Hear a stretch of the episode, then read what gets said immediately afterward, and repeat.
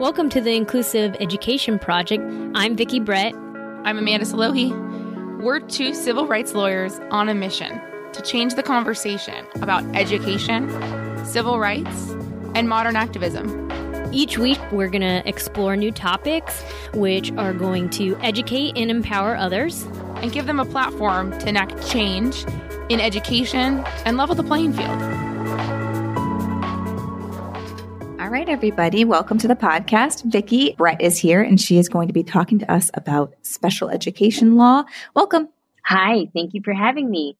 So I was just talking with you about how a few weeks ago I actually chatted with Caitlin McLernan. She's a psychologist and we went into depth about you know, your child struggling in school and elementary school, when do you start intervening? How do you intervene? What are you looking to achieve and ask for? I think the hardest part about all of this and like navigating the special education system is knowing what to ask for because I mm-hmm. had absolutely no idea what I was getting into. So, you know, what is a 504? What is an IEP? All of those questions were answered in that episode. And so I'm really excited, Vickie, to have you on today to talk about what happens after we have something like this in place and what our rights are as parents and what we can advocate for and ask for. I'd love for you to start off with, you know, like what made you go into special education law?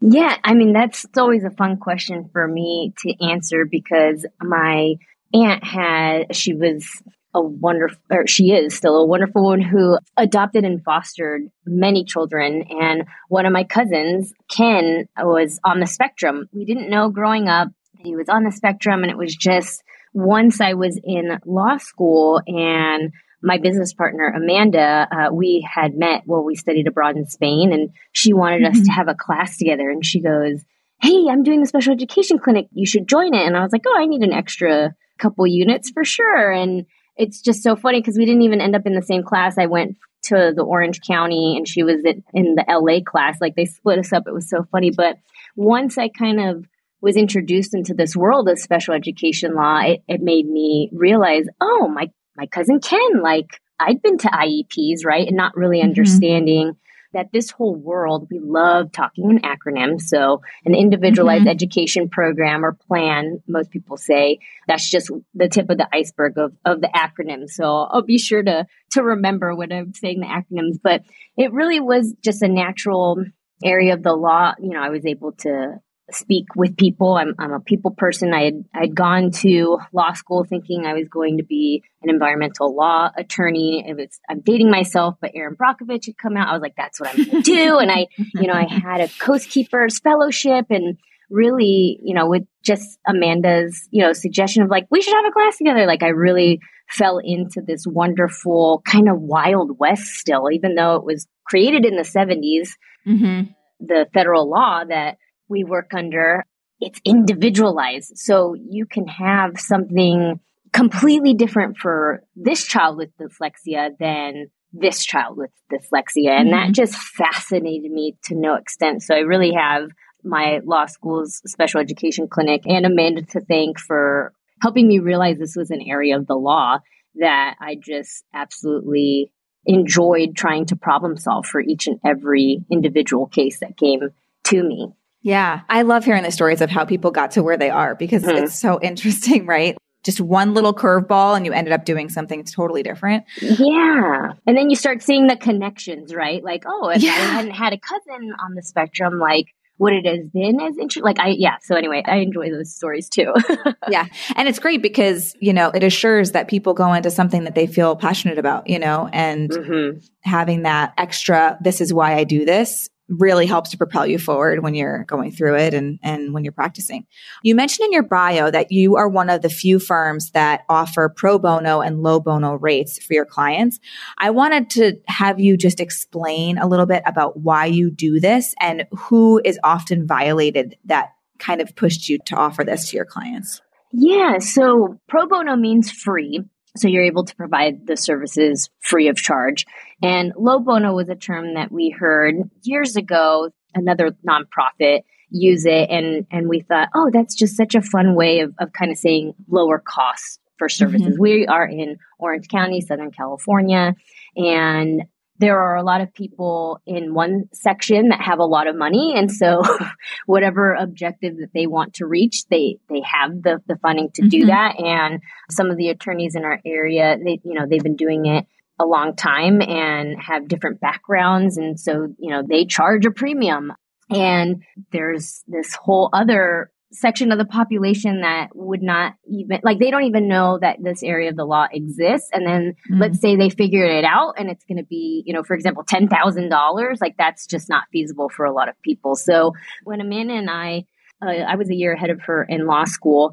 So I worked for a small boutique law firm that did special education law and then they also did family law. And mm-hmm they really wanted me to start doing family law, and that was just like not my cup of tea. I, I really enjoyed the special education aspect, and Amanda and I would get together. She eventually finished law school and worked at a just a special education law firm. They they didn't do anything else, and so we'd get together and we just kind of started, you know, thinking well, one day we're going to have a law firm like 10 years from now, right? And mm-hmm. 10 years very quickly turned into like a year and a half, two years after she was out. I'd, I'd been an attorney for two, two and a half years. She had been an attorney for a year and a half. And we just decided we could we could do this differently. And mm-hmm. one of those, the main kind of value that we had was to try to provide affordable services. And that's just kind of, I mean, nobody else is doing it. We're already in a niche kind of area. And so then we decided to make ourselves even more niche and mm-hmm. try to help as many families as we could. And that, that's where our nonprofit inclusive education project kind of came to life. Yeah, I think that's awesome. Now, what are like some of the cases that you'll get involved in? So, like, obviously, these, the cases that you're getting involved in, these kids already have either an IEP or 504 or something like that, right? Mm-hmm. Yeah, for the majority of the yeah the cases, you know, parents find us more often than not when they're pissed off, right? so yeah. they're googling or you know whatever. Now, I would argue that there is probably a larger percentage of the population that doesn't know that they need an IEP, and that's why we like having the nonprofit so that we can do presentations and really like kind of start the conversation. Mm. Amanda and I have a podcast called the Inclusive Education Project podcast. And that kind of came about because, you know, to start the conversation about these things and to make people realize that they have more in common with each other than not, we mm-hmm. wanted to kind of start these different conversations about special education because now you will know someone or you in your lifetime will experience a disability, whether that's in your 80s when you're using a walker, whether it's having glasses, you know, whether it's breaking your, your leg and then, you know, having a hard time walking. You, you will experience or have somebody in your life experience a disability. They're just different, right? And so mm-hmm. because this world is so big, we wanted to make sure we did t- two things. Try to spread as much of the information as we could about this area of the law and the rights that parents have if their child has an IEP, and also to try and normalize that, you know, your child may only need a few services. Your child may only need a 504 rather than an IEP because you're not needing services, you're needing accommodations. But it mm-hmm. all sounds like a another language. And so then to help people kind of learn this language which i'm sure you you know you've you've kind of like oh my god this is a whole other like i have to be you know practicing this stuff whether it's googling or listening to a podcast just so that you feel like you can understand when the district is having a conversation with you. So we like to say that we are translators in every sense of the word for mm-hmm. people because yes parents are upset. Maybe their child isn't making progress and so then they find us and we're able to either, you know, bridge or maybe sue to kind of mm-hmm. get a mm-hmm. clean slate so that everybody can mo- be on the same page and move forward together. And more often than not, I like that avenue. Let's just sue them. Like there's already past violations. Let's get that corrected. And then you guys can start moving forward together. Um, so mm-hmm. that's really kind of our approach to a lot of the situations that are presented to us. Yeah, you know, it's interesting. I feel like educating and telling parents that this even exists is half the battle because, mm-hmm. and I can only imagine that district to district, it varies so differently as to how proactive the school Mhm. system is in getting the child that help that they need. And I can Mhm. only imagine that in the districts that have less money, less resources, and, you know, these kids are probably at such a disadvantage already. Mhm. And then they're in a district where, you know, some of these things might be falling through the crack and they go, you know, however many years it is without something like, you know, a 504 or an IEP. And, Mhm. you know, it's like, it's kind of devastating because parents don't even know that that's an availability for their child. Right. And even in, so it really happens everywhere. I, with our child, we had to, and, you know, I've been told different things here and there, but she's in second grade. And, you know, I was told like this is the very earliest that we would ever even consider doing anything. And it's like, oh my it seems crazy to me to, to be on year three and have so many things stacked up against her Mhm. and have to fight this hard, you know? Right. And it's like, if we didn't fight this hard, would we have ever even gotten here? How long would it have taken? How many years would it have taken, Mhm. you know, uh, to get here? And it's interesting too, because I think, can you explain actually like how incredibly detailed these IEPs are? Because I also didn't realize that it's like very detailed. And so it kind Yeah. of, they're supposed to abide by this and kind of update you on like each Mhm. individual step from what I understand. But if you Mhm. can kind of go over that a little bit more in depth, I think that would be helpful. Yeah, of course. So just to kind of clarify too, we work under the Individuals with Disability and Education Act. That's the federal law. So Mhm. states cannot limit what that federal law, like at its basis, provides for children with special needs. And so while there are laws that can vary state to state, for example, in California, if a parent makes a request for an IEP meeting, one needs to be done within 30 days of that request for the IEP meeting. Different states have different laws, but they just can't restrict what the overall federal laws are. So the good news is Mhm. the federal law is really good. it, it gives parents a lot of rights, but just Lynzy, how you had said, oh, I would imagine like even district to district is different. Even school to school Mm. it is different. You can be in the same district and you have a principal at one school who is all inclusive, has assemblies with everybody there with whatever supports they need. And then you go right up the street and that principal has separate assemblies. And so Mhm. kids with IEPs go to a separate one, right? The, the separate equal that, you know, the Supreme Court long, long ago struck down. But anyway, I digress. But yeah, so when you have, I just wanted to kind of make that point because when we're talking about the IEPs, again, individualized education program or plan really is kind of like a promissory note. This is the the school saying we promise to provide these services. These are the goals that we will be working on.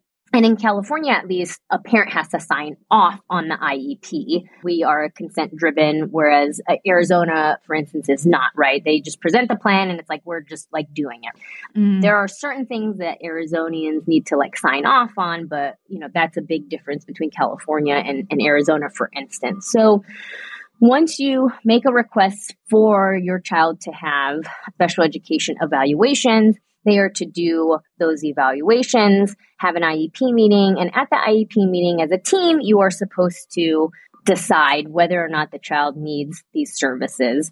If they do, then you kind of go through IEP should have the following present levels of performance flops. So we're going to see how the child is doing now and kind of give summaries about that. The IEP is going to be a summary of the evaluation. You want data to drive the IEP. And sometimes we Mhm. hear people say things like that information drives services, services drive placement and, you know, goal, you know, it's like this whole thing, right? And it's just like, okay, yes and no, right?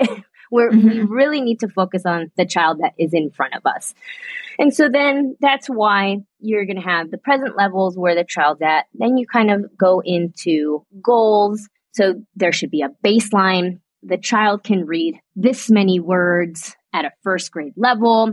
Let's say that the child's in second grade. So the goal for that year is, you know, at a second grade level, the child will be reading, you know, these goals should be understandable to the extent like your child should be able to understand them to a certain extent.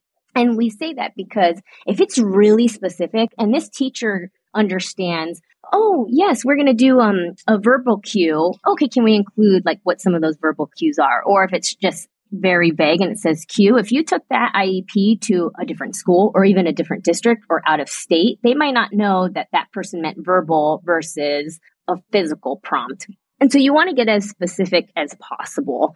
And mm-hmm. it, it, kind of already seems overwhelming because you're like, oh my God, we have all this information. They're trying to go through it sometimes in two or three hours. Sometimes you have a part one, then you have a part two. What we always recommend is ask for the draft copy before the IEP meeting. Now, mm-hmm. is there a federal law that says that they have to give it to you five days before the IEP meeting? Unfortunately, not.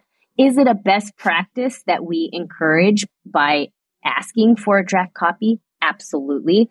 And you say, I'd like to review it thoroughly so that when we get to the IEP meeting, and I don't know if this is your experience, but sometimes I'll have teams sit there and like read the assessment report line mm-hmm. by line. And then they're going to have a part two a month later to talk about why we're there, the meat and potatoes, right? The placement, the services. Mm-hmm. And so you just waste a lot of time. So we always encourage parents to, you know, when you sign the IEP meeting notice, that to a mutually agreeable time and place and date.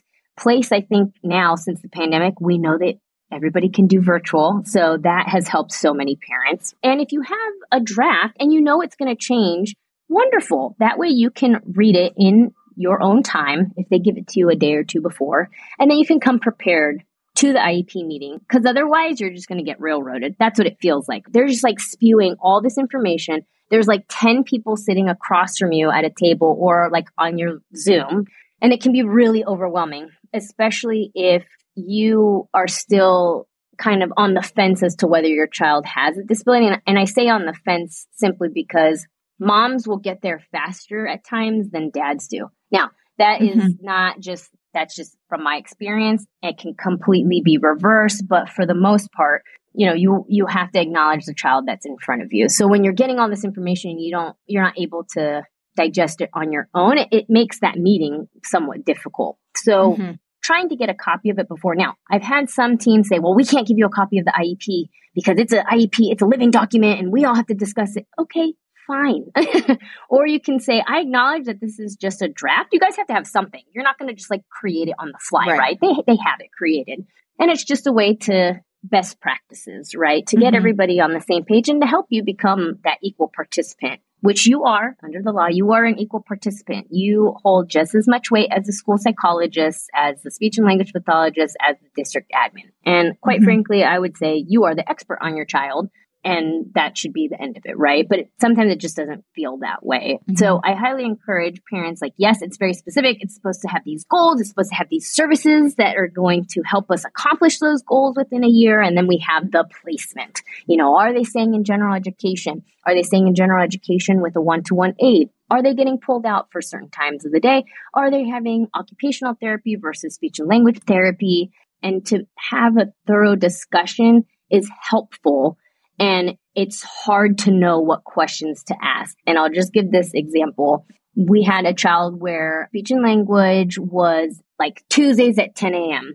Well, that was just the time when the teacher that the child normally attend at that time would do art. And this child loved art and she was protesting when she had to leave. And it was so wild to me that they, they knew why but they're just like, we don't know what to do. And I was like, can we just not have speech and language some other time? Like it was just as simple as that, right? Yeah. And it's okay to make those adjustments. Sometimes it feels like, well, it's speech and language at 10 o'clock every Tuesday. And it's like, okay, if you already know that that's when PE or your child needs to be outside, you don't want them to miss recess. That is important because it's just going to be an uphill battle if we don't take into consideration the child as an individual. So that's like a really good example of like a parent kind of seeing like, yeah, she's missing art and she loves art. And now she doesn't want to go to school because you guys pull her out. And that's mm-hmm. information that the team needs to know because like sometimes they're too close to it and like they like can't see. It's really mm-hmm. weird. It's a really mm-hmm. weird dynamic. Yeah. In my personal experience, it was, I mean, it's all so incredibly overwhelming, but they do, mm-hmm. in, in our case, they had two meetings, one, both virtual back to mm-hmm. back, like on a Wednesday and then a Thursday. So it oh, was like good, Wednesday. Good, well, actually, we were given all the results the week prior. So we were able to read the results, which Mhm. again, I mean, I'm reading them and I do understand most, but like it's still confusing. They do a thousand different tests that have all these Mhm. acronyms. And it's like, I don't understand really what I'm looking at. Right. Yeah. And then, so that the first meeting was you met with all of the specialists and they go over the results and you're able to ask questions. And then that second meeting is when they're able to put something into place and then they talk Mm. about what they wanted to put into place. Now, in my case, I, it's crazy because, you know, the legality of it apparently, you know, they're not allowed to say certain things. And so I went into that first meeting. I, I'm already a parent who was really on guard because of certain Mhm. things that had happened all the way up until this point. And so I went in that meeting feeling like I had to fight for my life, fight for my kid. Right. So I was already at a place where I was ready to like put my foot down and really start advocating. Mhm. And I hate going into something like that, but I, I I was at that point. And so at the end of that first meeting, when they're telling me, you know, the results of everything, which to me sounded like she needs help in multiple areas, is how it came across to me. Mhm. But, you know, at the end, I'm like, well, you know, I just want to have an idea of what I need to bring to the table tomorrow. Like, should I be talking with other people? Like, we had a, a reading specialist that she was seeing outside of school. Okay. Uh, I was like, maybe I need to bring them in. I, I just want to make sure that at this meeting tomorrow, we will walk away with something that is able to help her with all of these things she's currently struggling with. And they're like, we cannot talk to this at all. Like, we can't speak on it. We cannot tell you if she's going to be offered services. We cannot tell you. And I'm like, this is crazy. Because they This had to get like- through the like assessment results. Is that yeah, what they she's like, we can't say Oh, any. Well, no, it was after the assessment results, but they were like, we can't tell you what we're doing for her if we're doing anything until tomorrow.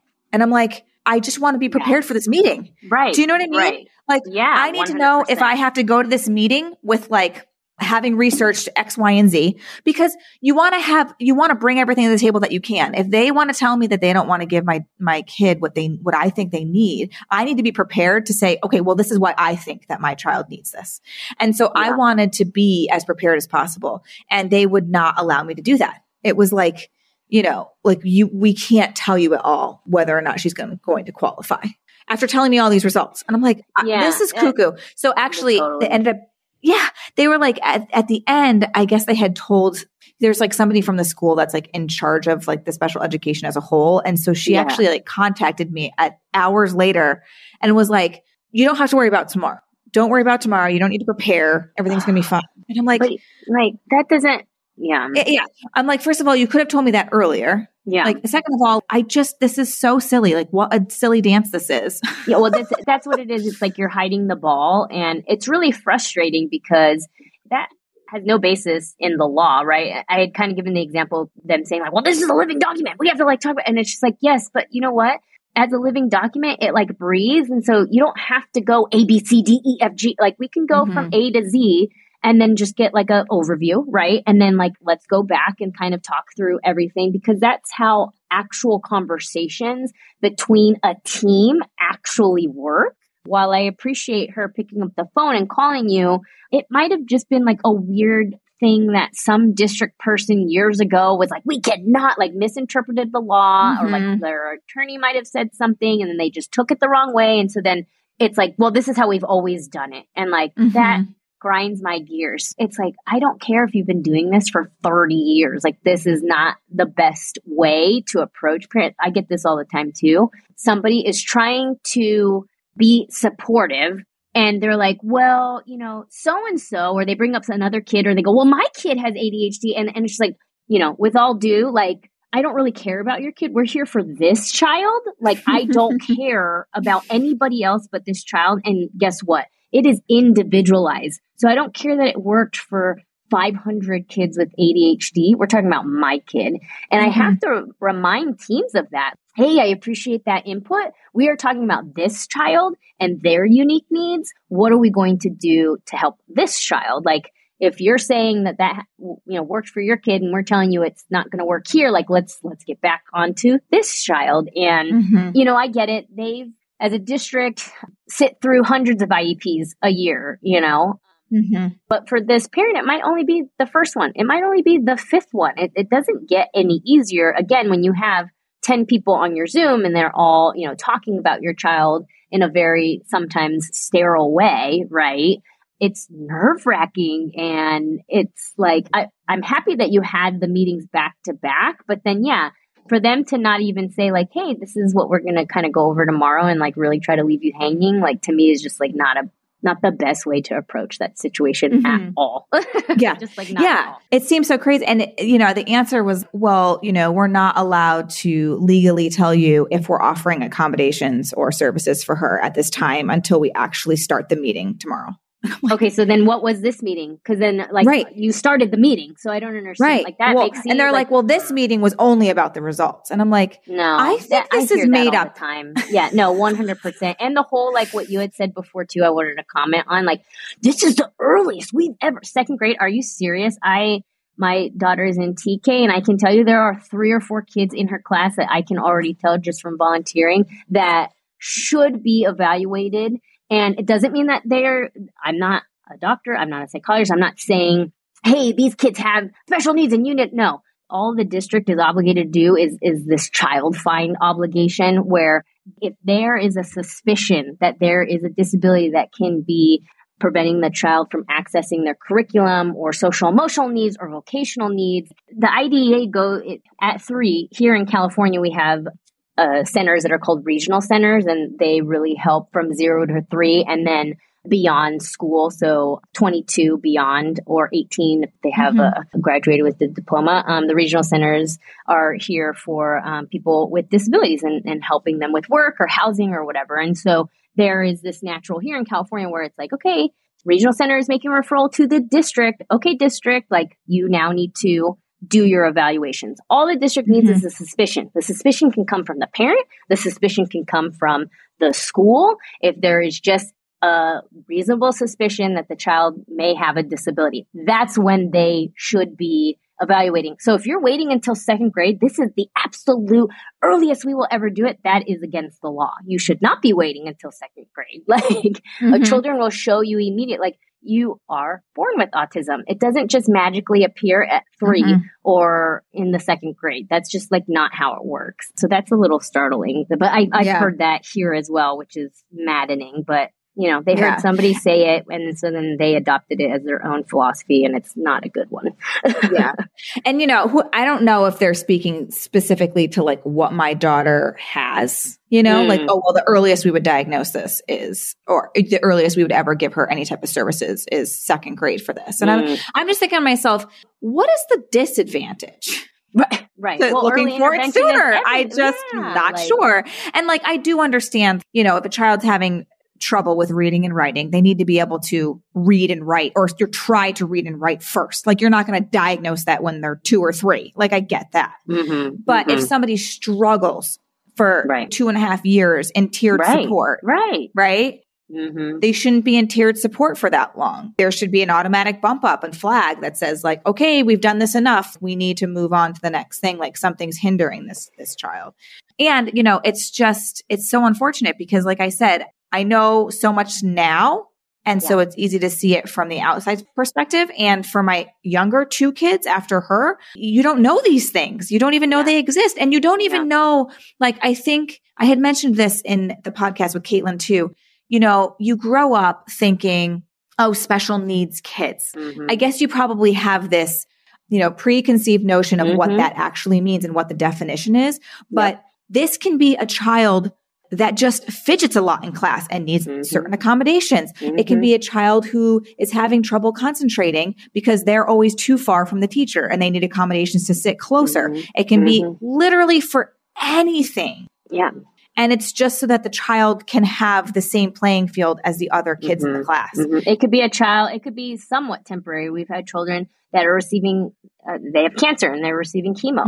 And, you know, that changes the brain. So maybe they're on an IEP for a couple of years. And I think it's important for people also to hear like a 504, we get a lot of kiddos with ADHD on 504s. And that is a different section of the federal law in section 504. Whereas the Individual Disability and Education Act is, is a, another separate federal law. And, Mhm. and 504 plans really, you know, there's still assessments for those. And, and it- really speaks to accommodation. So, you know, Mhm. breaks, maybe they need water at their table if the, you know, teacher doesn't allow water in the classroom or whatever. And Mhm. just like certain things. Whereas an IEP is, there's more in it, right? Like you can get services. You are getting the specialized academic instruction. You're getting speech and language. You're getting occupational therapy. I have seen some districts kind of mix like counseling into 504s. I would argue that is a service. And if you're going to that level for a child on a 504, you should be doing an IEP evaluation to see what else the child may need, right? Um, or a longer term kind of service. But I, I think it's really important for parents to understand that it may be temporary. Your your child may only need the IEP for a couple years. Now, granted, I would imagine that if you have an IEP, you ride that until you know you graduate high school. Like there's no need to, to Mhm. get off of it soon enough. But I know culturally for some individuals from parents, you know, there's a lot of shame with it. And Mhm. there is no shame in needing for and asking for help. And that's all we want. Early intervention, we know by far through the research, it helps kiddos tremendously. Mhm. So to try to delay it e- even till second grade is just such a disservice to a lot of our kiddos. And, you know, if you think that your child may have some sort of learning challenge, you know, ask for that evaluation Because that kicks that obligation of child find to the district to get them to move and to do those evaluations. And maybe your child doesn't need it then but i've i've also had teams say you know second third fourth grade oh you know what? She might not even need it until junior high. What? Mhm. you're saying that she totally needs it but you're not going to give it to her until she's suffering? Like that's not okay. But you know a lot of people are reactive they're not proactive. And so then that's why Mhm. when we have families like yourself or parents like yourself that have to like push the limit and it shouldn't even be something to push but you have to Yeah. so that they are more proactive as a team as a district right Mhm. which puts don't moms and dads already have enough on their plate like can we just lighten it for them a little bit.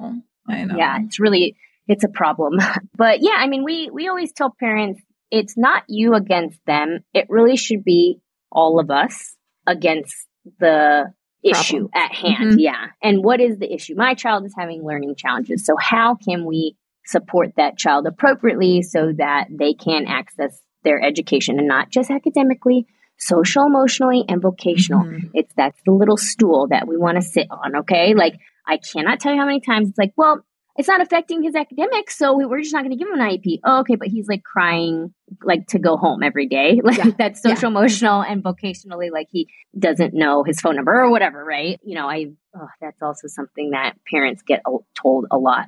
Oh no like academically and you know we have a section we twice exceptional kiddos. Like they can be brilliant but also have learning challenges. You know Mhm. it's not just mutually you know exclusive like they they can be together Mhm. which i don't think a lot of people understand hmm Yeah, no, absolutely. Can you give people listening like any online resources or books or something that you can recommend for them if they are in this situation and they want to like prepare themselves for what a meeting is like or just to get an idea of what to expect?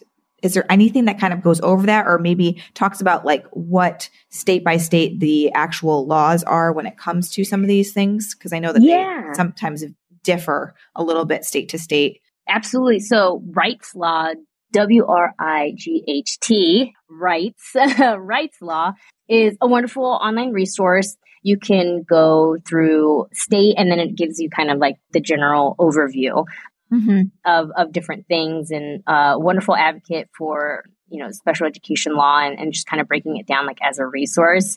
Uh, I think is a good spot online for parents to kind of check out. And then I also think our podcast, we go over a lot Mhm. of different categories of, of, we've had so many different people on and then amanda and i do kind of these solo episodes where sometimes we just kind of do case studies like we just kind Oh, of fun, um, yeah. take a little bit from yeah because i think being able parents get the most from other parents that are you know experiencing the same thing that they're experiencing and so if we're can take a case or a couple cases and blend them into like this hypothetical. You know, that's what we do with our presentations. You know, it very quickly devolves into like raising hand and then asking a specific question about mm-hmm. them, which is fine because there's probably three or four people that are listening that had the same exact question. Mm-hmm. And I think that helps parents to not feel so alone. I think that, you know, Instagram um, has a lot of cons, but you know one of the pros is that you can find a community similar to, to Facebook of, of individuals that have groups that are talking about, hey, this is what's happening in my school district, mm-hmm. or this is what happened when this you know occurred, and it just helps the parent not feel alone because it's easy to get caught up in oh woe with me, like this is just happening to me, and it's not. If yeah. that's something that I could like tell people like you are not alone and and you are not the first person to go through this and you will not be the last person mm-hmm. so that you know is really you know i'm not going to say hey go and get you know special education law and like read that like that's not going to be helpful what's going to be most helpful is being able to talk to other parents and kind of learn from their experiences because again it's individualized education programs so yes they might have different classes and, and kind of cookie cutter IEPs, but it does not mean that you have to accept that. It can be mm-hmm. as individualized as your child is. Mm-hmm. And I think that that's also important for people to, you know, take away is, is that if that worked for a hundred other kiddos with autism, cool. Doesn't mean that it has to work for your child or, you know, that you even have to do it, right? Like if, mm-hmm. if something works better and you can share that with them, then, you know, by all means, please do so those those two resources I think are really good. Wrightslaw is, is really good for the person that just kind of wants to read things, and then if you just kind of want to listen to things, I think our podcast does a good job of hitting a lot of different topics, and there's a lot from you to choose from and cater to what it is that you're kind of looking for. Mm-hmm. Now, what rights do we as parents once or maybe something wasn't put in place. Maybe you go to the meeting and you very well thought that you're going to that meeting expecting to have accommodations or expecting to have mm-hmm. services and maybe you're denied mm-hmm. or you know something is put into place and i don't know you know months or a year or two goes by and you're not seeing what you would expect and you've tried mm-hmm. to advocate but they're not willing to change it or adapt what rights do you have as a parent going forward from there yeah so i think you know a couple of things you should be having an IEP meeting at least once a year. The goals are created to be completed in one year. If you're in, you know, you go to the IEP meeting, you sign consent, you sign consent because you you want it to start right especially in california like that's as soon as we sign consent then they can start if you don't, you know, we have what's called stay put. And essentially, what that means is if they were trying to take away speech and language from one hour to 30 minutes and you disagree, you can say yes to everything else, but the 30 minutes of speech and language. So then they have to keep the hour of speech and language. Mm-hmm. So these kind of little things that parents need to like understand and, and, specific to their state. So that's why I'm talking about California specifically. Mm-hmm. You know, you, you, don't want to use that to just stay put for three or four years. That's not appropriate, right? You, you want to use it kind of as a jumping off point. Like, is there a way that we can either meet again and have another IEP meeting? You know, maybe you're not wholly convinced that 30 minutes is, is going to be, you know, needed or you know, if you want them to take more data about things or behaviors, like that's definitely something that you can request. But you do hold some agency and some power over, you know, the IEP being implemented and, and being put into place. But again, you have to look to your specific state. Mm-hmm. Even if an IEP is supposed to happen minimum a year, if if the IEP is put in place and it's been a couple months, you should be getting progress reports on the IEP goals. I can't tell you how many times people say, I never get progress reports.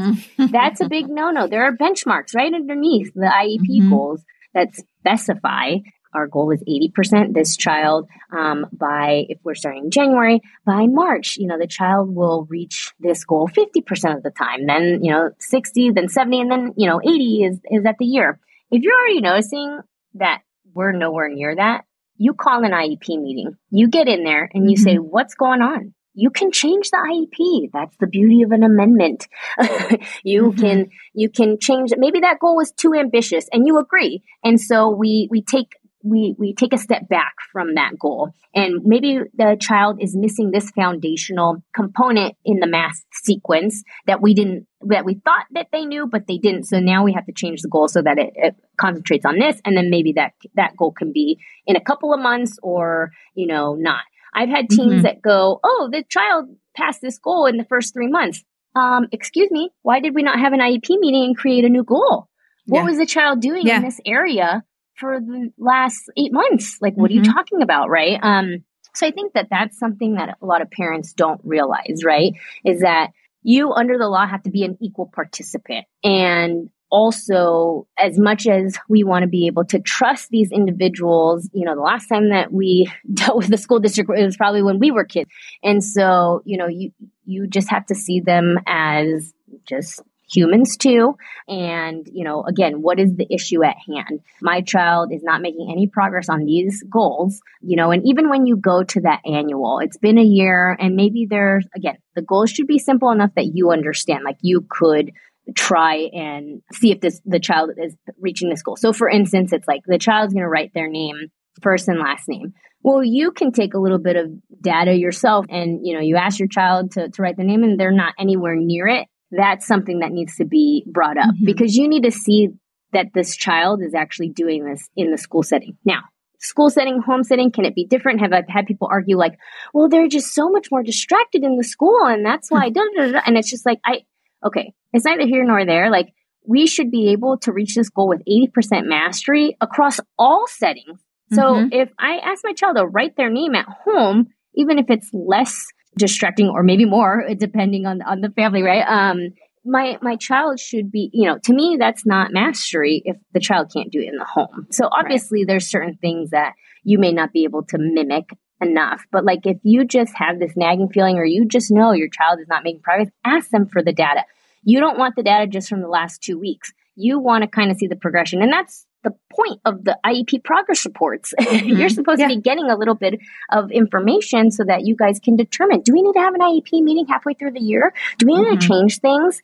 You have to be a little bit more, and it's just one of the things that you have to be in charge of, which I hate to say, but you know, you have to be able to kind of see what needs to happen and push the team at times, right? Mm-hmm. Um, because they're going to have all their other teams that they're, you know, IEP team meetings that they are having to prepare and focus on. And you need to be that squeaky wheel that says, you know what, we need to have an IEP meeting because my child is not making progress. And maybe you go to that IEP meeting and they show you all this wonderful data and it's just kind of, okay, yeah, it, glad that she's on target.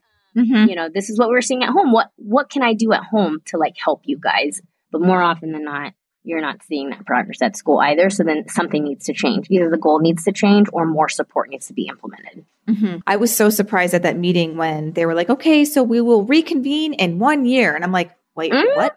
Like yeah. you just gave me all of this information, mm-hmm. right? You're mm-hmm. telling me Bye. X, Y, and yeah. Z is it needs help. And then mm-hmm. our our goal is to get together in a year? Like Right, right you know, it just seems crazy to me to have to implement something five days a week and then say, okay, well, we'll just, we'll just talk again in 365 days. Totally. Yeah. And so, yeah, across the board, I've had so many people tell me like, you can email anytime you want. And they were very, mm-hmm. they were very nice. They were like, you can email us anytime you want, anytime you have a question. If you want to know how she's doing uh, every single Friday, email me, let me know, and yeah. I will let you know how she's doing. So, you know, I do think and, you know, I said this before in the other episode. We all have jobs and we're all mm-hmm. caught up doing what we do best, right? And mm-hmm. I'd like to mm-hmm. think that what they're doing best is is intervening and giving our kids what they need. And they might be mm-hmm. so busy doing that that they're not able to close the loop with us. And so yes you know, it is one more thing to add to your list, but mm-hmm. to know that your child is hopefully getting what they need from that person while they're at mm-hmm. school is obviously the most important. I would yeah. much rather than be focusing in on my kiddo than to be focusing on what they want to tell me at the end of the day. Exactly. Yeah. yeah. So, yeah. yeah, for sure. And I would venture to even, you know, what if you get used to that Friday kind of update? I would say that needs to be put in the IEP Mm-hmm. So that mm-hmm. next year yeah. you don't have to like what if you get a teacher that's just like, yeah, I don't do that and it's just, oh, but we did it last year. Oh, is it in and I hate to say this, but I've experienced this and it's just like when it's in the IEP, you go, this needs to happen every Friday. This is in the IEP. It's part of a communication log or whatever, yeah. right? Yeah. But that's what happens is a lot of times we'll have a wonderful teacher. The kid's doing great in third grade. Then we get to fourth grade and like we're mm. seeing behaviors, we're seeing, and it's just like a personality yeah. shift.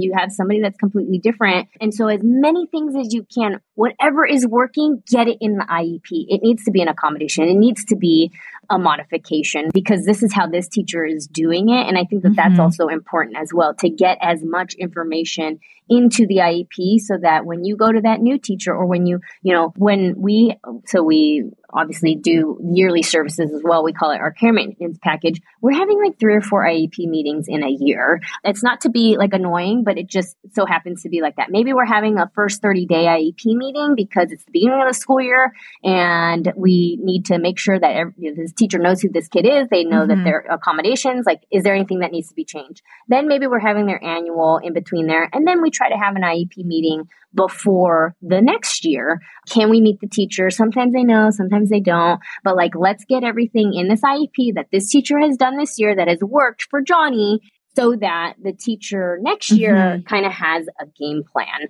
Yeah. So you can see each of those has a valid reason. You're in the know. It's kind of happening every couple of months. It's not excessive when you see that there is a there's a rhyme to the re- mm-hmm. there we know why we're doing this so i would just yeah i would yeah that's a really great example of like yeah put that in the iep because yeah. you should probably have that each and every time yeah absolutely yeah. no it's such a good idea so the last thing i wanted to ask you is like what types of issues would typically warrant you to get involved? I mean, you did mention that sometimes you'll yeah. be present like at these actual meetings, but mm-hmm. what are some type of issues that as a parent we're like, okay, like I probably need to seek legal representation?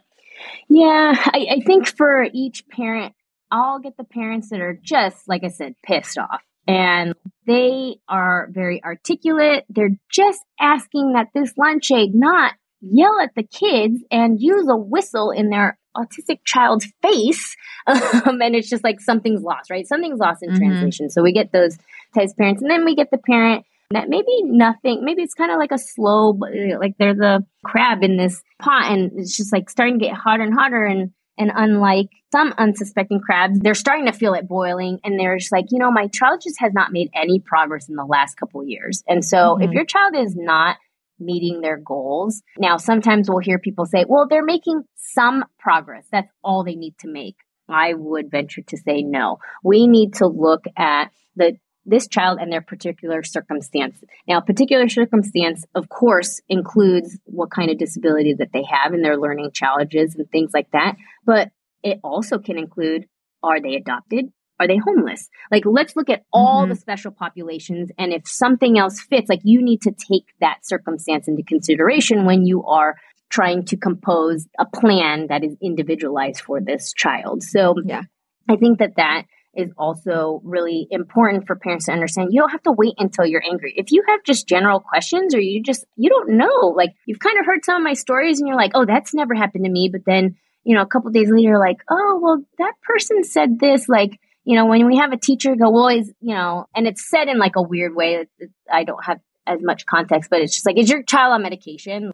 And it's like, mm. hmm, is that an appropriate question for you to be asking? Like, why are you asking that? Mm-hmm if you can just make it as long as you can, if it's starting to feel icky, if it's starting to feel like you're not being heard, then it might be time to venture to an attorney. I, I, think that there are wonderful advocates out there, at least in California in 2017. The attorney general came out and said like advocates need to be under the supervision of an attorney because we are, we are, mm. they are doing the practice of law. You know, we've had many advocates that maybe went through the experience themselves and, and they're not just there as support for the parent and maybe asking a few questions like they are trying to do the work of an attorney and without knowing the law and so then mm-hmm. sometimes we have to clean up those messes so if you're working with an advocate of course try to get some references from others that have used that person because some of them are so effective and so good at their job. But I think it crosses a line when they're telling parents to sign settlement agreements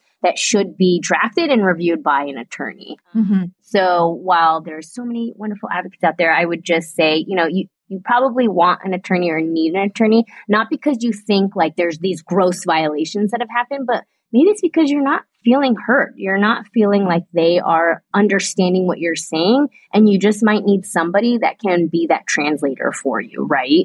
I, I speak Spanish, so a lot of my clients are monolingual Spanish speakers, and I am a literal translator for them as to what is happening and being said. But even for my English speaking families, I am also a translator because, like I said, this is a whole area of law. This is a whole world. It's like learning another language. And you don't know what you don't know. And it's okay to ask for help. It's okay to have somebody kind of review things and say, you know what? This is pretty darn good. Mm-hmm. I don't say that very often. I have said it, but I don't say that very often. More often than not, I'm kind of seeing those slips and, you know, those cracks and, and the kid falling through these cracks. And we just have to get together and try to remedy the past so that mm-hmm. we are on solid footing to move forward. Because mm-hmm. as much as I would love to, I said this in a alternative dispute resolution session just yesterday. I was like, look, I would love to follow this client until they graduate high school, but like that's not the reality. My job is to rebuild the relationship between you, the district, and my client. So like, you know, let's get there, right? Mm-hmm. And yeah. I think that that's important for parents to know as well. Or if you just want the burden to be off of your shoulders for a little bit, that's also a good reason to reach out to an attorney to see, you know, what they can help with and alleviate that load. Yes, yes, absolutely. Okay. Is there anything that you wanted to add to the conversation that you think we might not have touched on so far? I think that parents just need to trust their gut. You are the expert on your child and you are doing amazing. Sometimes you just need help and that's okay. I think that's the biggest thing. If anybody just listening to this, like I know it's overwhelming. There's a lot of information that came at you really fast, but you know, just trust your gut. I, I think sometimes as women, we ignore our gut. And more often than not, it's that second brain that's in our gut. It exists, you guys. Like Google it. Um, you we we need to listen to it, and this mm-hmm. is another area. I think we do listen to it a lot better for our children. And like you had said, like I felt like I was battling for my life because they are, they are your life. Mm-hmm. Mm-hmm. And so, yeah, just, just trust that and just, just trust that you are the best parent for your child for sure. Yes. Yeah. So I always ask two questions at the end of each episode. So that's like the perfect answer for my first question. Yay. so the first question was like, what advice would you give to moms yes. overall. So I feel like that's yeah. so great for that. So the other question I have for you is if you could make one meal for your whole family that everyone would eat that's relatively quick and easy, what would it be? Ooh, that's a good one. I would have to go with macaroni and cheese. I think it's the quickest way. The kids are going to love it. You can put as much butter in it as you want. It just gets really cheesy. And then you could add even more cheese on top of it. And that's just a really easy way for everybody to be happy and have their tummies full. do you do anything like crunchy on top? Oh, you know what? We haven't. Mostly just like the Parmesan, mm-hmm. like the dried, like aged, but it's not yeah. as crunchy as like, yeah, like maybe some chips or something. Well, what do you use? Yeah. Well, no, somebody was just telling me that like you crush up like crushed up Ritz crackers, which would be super easy to do. I know. Yeah. Oh, or like just even just like breadcrumbs even and yeah. just like putting it on a broil for like a couple minutes in the oven. Yeah, I feel like, like that makes so it fancier too. Yeah. yeah. I like it. I just don't know I'm if my kids would like it. The kids like the, the, second you take yeah. it to fancy stage, they're like, "Nah." I know. they're like, "Absolutely not." Yeah, that's true. Yeah, I'm right there with you. oh my gosh! All right. Well, thank you so much, Vickie, for taking time out of your busy schedule, busy day to talk to us about this really important topic. I appreciate you. Oh, I appreciate you for having me on. It's so important for us, and I hope we started the conversation for a lot of people.